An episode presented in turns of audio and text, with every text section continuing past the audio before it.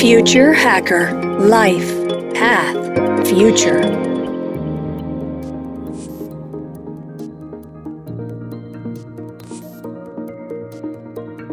Olá pessoal, bem-vindos de volta aqui, um papo ótimo, o Tassinari. O Tassi, vou te falar um pouquinho, cara, ainda, ainda pegando um pouco na empresa que você está trabalhando, como qualquer outra empresa, né, teve que transformar nos últimos tempos, né, com o objetivo exatamente se adaptar às mudanças do mercado digital, mobile, etc. Como é que vocês estão preparando para a chegada do 5G e do IoT, que teoricamente ele vai exponencializar os dados a números nunca codificados? É, a empresa já está se preparando para isso, sim. A gente está fazendo um, uma, uma, um, upgrade, vamos chamar assim, para explicar de uma maneira simples, em todos os nossos sistemas, em tudo que a gente trabalha, em todas as tecnologias e plataformas que eu mencionei, de audiência, engajamento, monetização. Então, está sendo feita, está ficando muito mais robusto agora.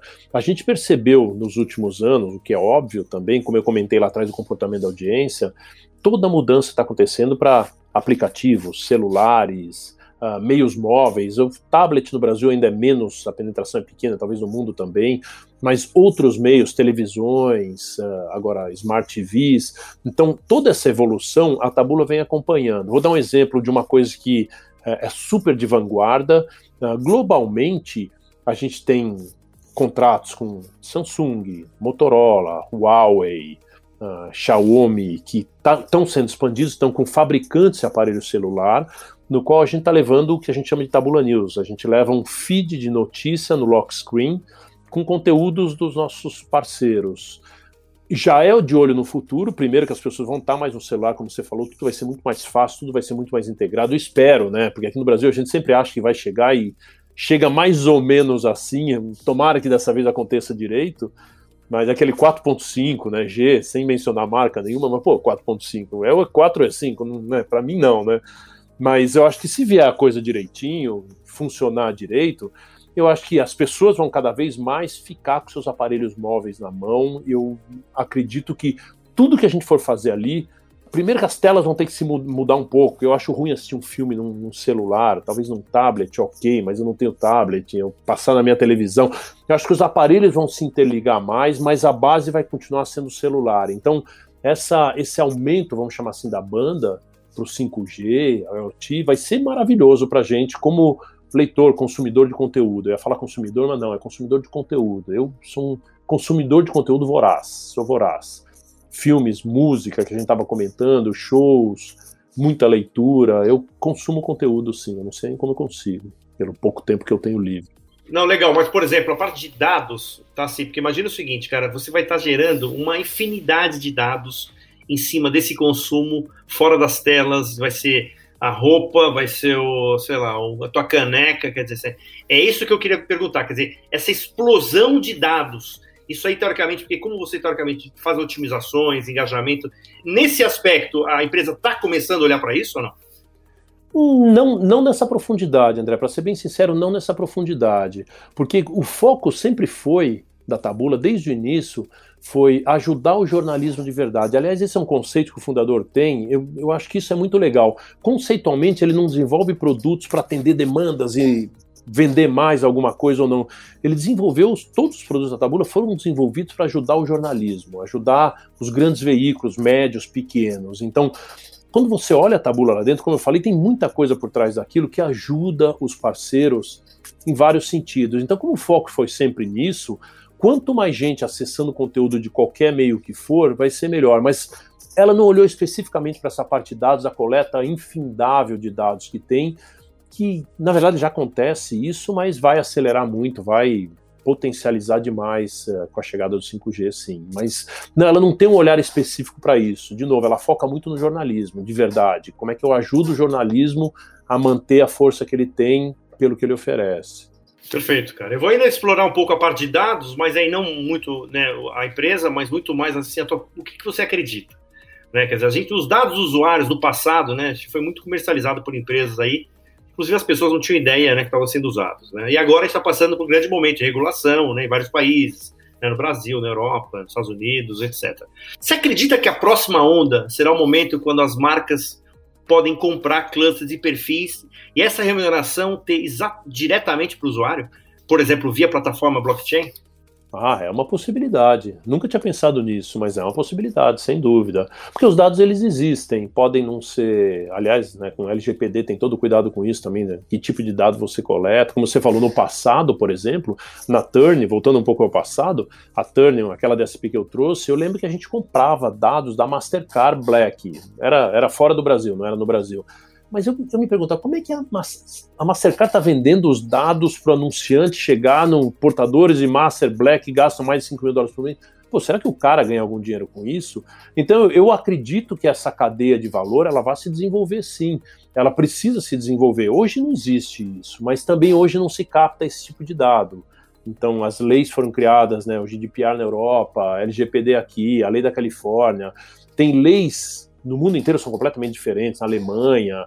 As leis são tão distintas que tem que tomar muito cuidado com a maneira como você, que dado você coleta, que dado você armazena, e se isso é comercializável ou não e como. Tudo, no fundo, todos os dados são comercializáveis. Quando você compra uma audiência num publisher, ele vem com uma inteligência de dados ali, de quem está lendo o que mais, A, B ou C, e aquela inteligência, ela onera um pouco o custo que a pessoa quer, que a marca paga por um anúncio. E eu acho que é válido, eu acho que isso é válido. A gente fazia isso na televisão, a gente, quer dizer, as agências faziam isso em televisão, quando você comprava uma revista, né, da editora Abril, editora 3, você vai lá, compra um, conteúdo, uma revista na banca, ela tem um target, então, só que né, não é uma coleta de dados, aquilo era arcaico quando a gente compara com o atual. Existia uma coleta de dados, eu estou falando com classe AB, de 25 a 45 anos, né, nas grandes capitais, então você conseguia segmentar, as marcas conseguiam segmentar.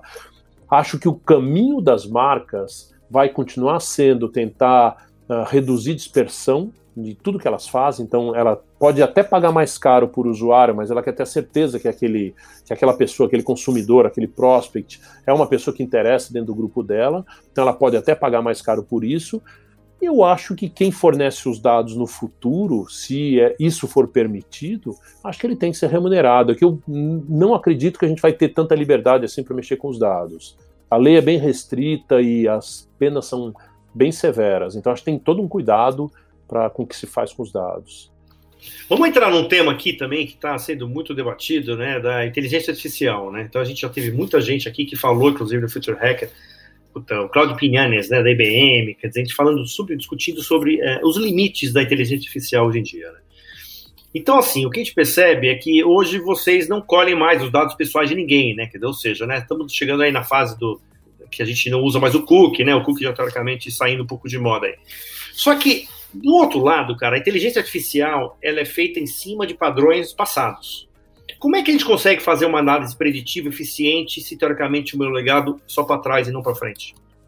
Mais ou menos. Por exemplo, hoje, né, é que eu não, eu não, gosto de falar só da empresa que eu trabalho, mas hoje, por exemplo, na Tabula, a coleta de dados ela é feita em tempo real, é uma coleta contextual, então existe uma coleta de dados é em tempo real, não é do passado. Então, eu consigo, como eu, eu dei aquele exemplo da plataforma que a gente tem para a equipe editorial dos publishers, a gente consegue comparar o que, que um grupo de pessoas, não, não sabemos quem são, né?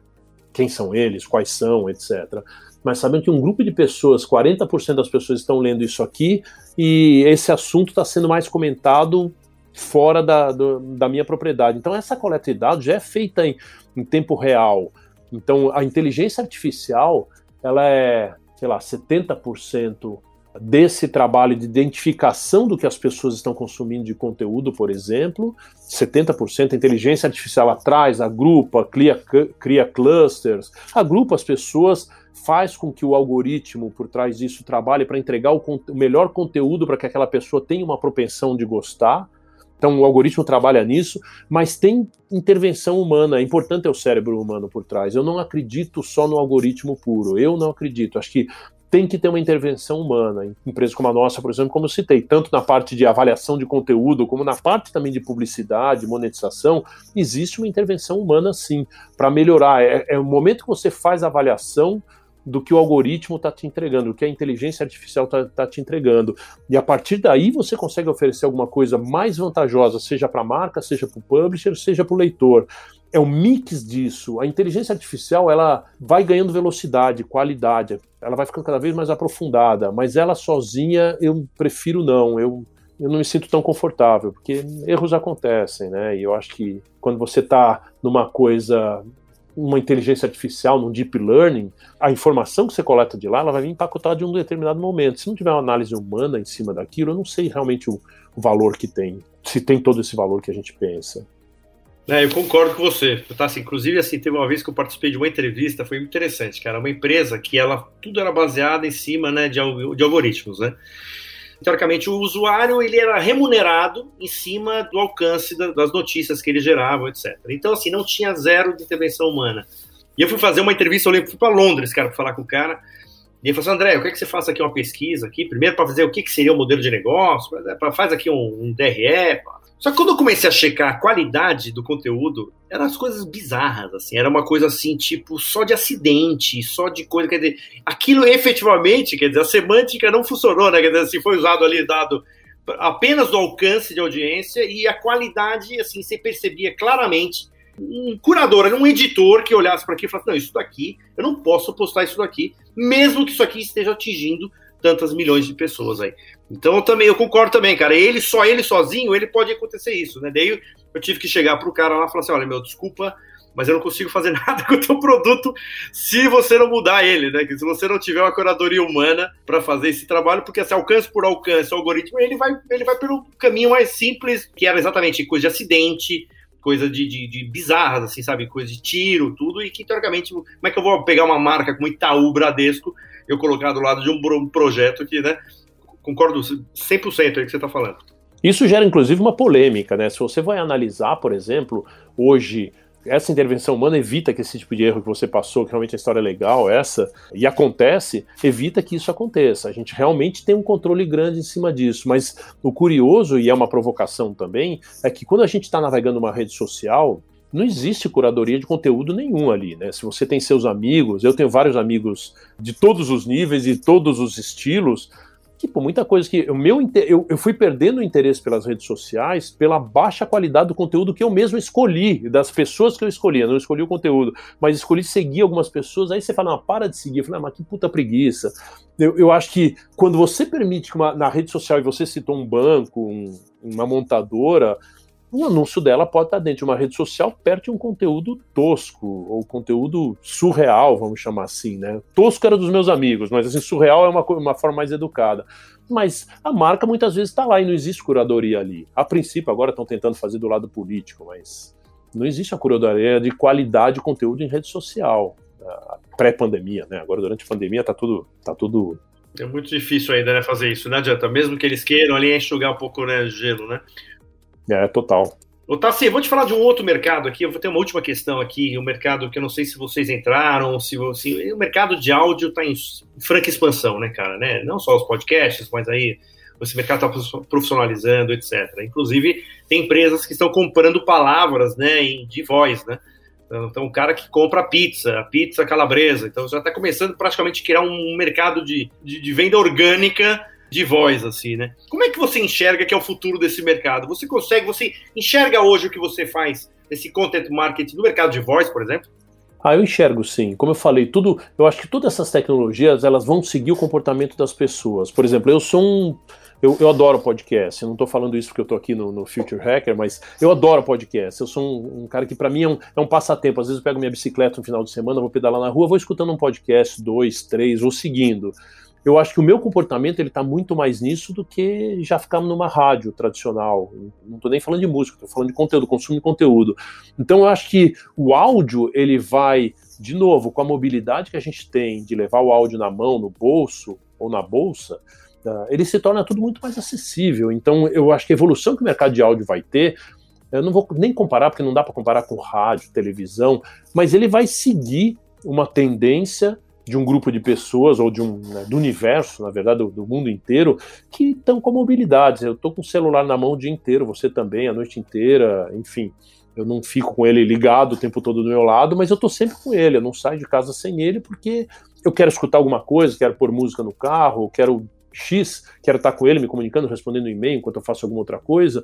De novo, o comportamento da audiência, dos leitores, dos consumidores, vai ditar o valor da grana investida no mercado de áudio. E, de novo, eu acho que é um mercado crescente, sim, bastante. Eu acho que os aplicativos, podcasts, tão acho não, estão trazendo a gente muito mais para esse consumo de áudio do que a gente tinha. A qualidade dos fones de ouvido também. Eu tô aqui um com fio, mas naturalmente eu também tenho aqueles Bluetooth.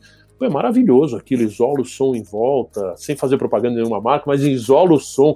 Pô, eu tô no meu mundinho ali, faço até aula de yoga com aquilo no ouvido, porque eu tô num silêncio absoluto dentro de São Paulo. Então acho que o mercado de áudio ele vai seguir, subiu a qualidade, melhorou a qualidade muito das músicas, conteúdo dos podcasts, agora tá, tem de todo tipo que eu queira, e, e os fones de ouvido estão muito legais, estão suaves e silenciosos. Então acho que isso tudo vai fazer com que a gente consuma mais, sim. Perfeito. Ouvi falar que tem gente que está lavando louça mais feliz, inclusive, cara. Já está colocando o seu, seu podcast e, e, e, lavando louça.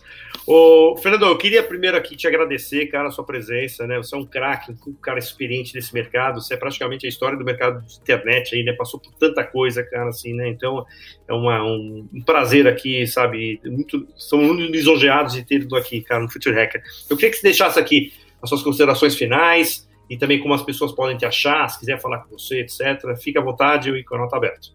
Beleza. Bom, primeiro para mim foi um prazer estar aqui. Eu, eu, como eu falei, é um, é um, podcast que eu escuto.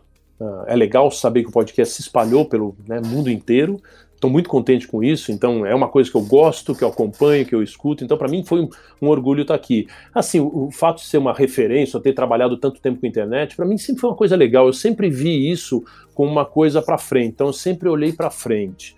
Uh, e não tem nada aquela de visionário, tal, porque acho que isso é, é um exagero, é um egocentrismo. Eu acho que eu olhava uma coisa que eu ia curtir mais, que eu achava que as pessoas iam estar aproveitando mais, podia ter dado errado, mas deu muito certo. Então, por isso que eu passei por algumas empresas. Eu realmente eu, eu busquei e ainda busco aprender. Até hoje na Tabula, por incrível que eu po que possa parecer, cada dia eu aprendo uma coisa muito diferente, mas é muito diferente. Como eu falei, é tudo muito grande aqui, é tudo muito complexo na Tabula os vários pedacinhos são legais. Quando você já está enjoando de um, aparece um outro que você fala, nossa, que legal. Eu acho que assim, eu passo também assim, finalizando, a, a mensagem que é importante a gente estar tá sempre olhando um, um passo adiante, para onde a gente vai, para onde a comunicação vai, para onde a tecnologia vai, vai ter o 5G, o que vai mudar, o áudio, podcasts, como é que vai melhorar essa qualidade. Então, acho que a mensagem que eu passo para todo mundo é: vamos estar tá sempre ligado no movimento do que está acontecendo, mas prestando atenção não tanto no que as empresas falam, mas mais no nosso comportamento, no teu ouvinte, no meu, né, da tua esposa, do teu marido, dos teus filhos, entende o comportamento das pessoas, que aí você vai ver qual que é o caminho que as coisas vão tomar. Por isso que eu falo, a mobilidade está na nossa mão. Eu acredito muito que esse é o principal caminho e as coisas vão se desmembrar dali. Acho que é isso, André. Muito obrigado para você e para os ouvintes. Foi um prazer enorme aqui estar tá batendo papo com você. Legal. Fernando, e você, meu, sinto ser convidado aqui, cara. Sempre que tiver novidade aqui, que as portas estão abertas aqui, tá? Pessoal, muito obrigado. Até a próxima. Future Hacker Life Path Future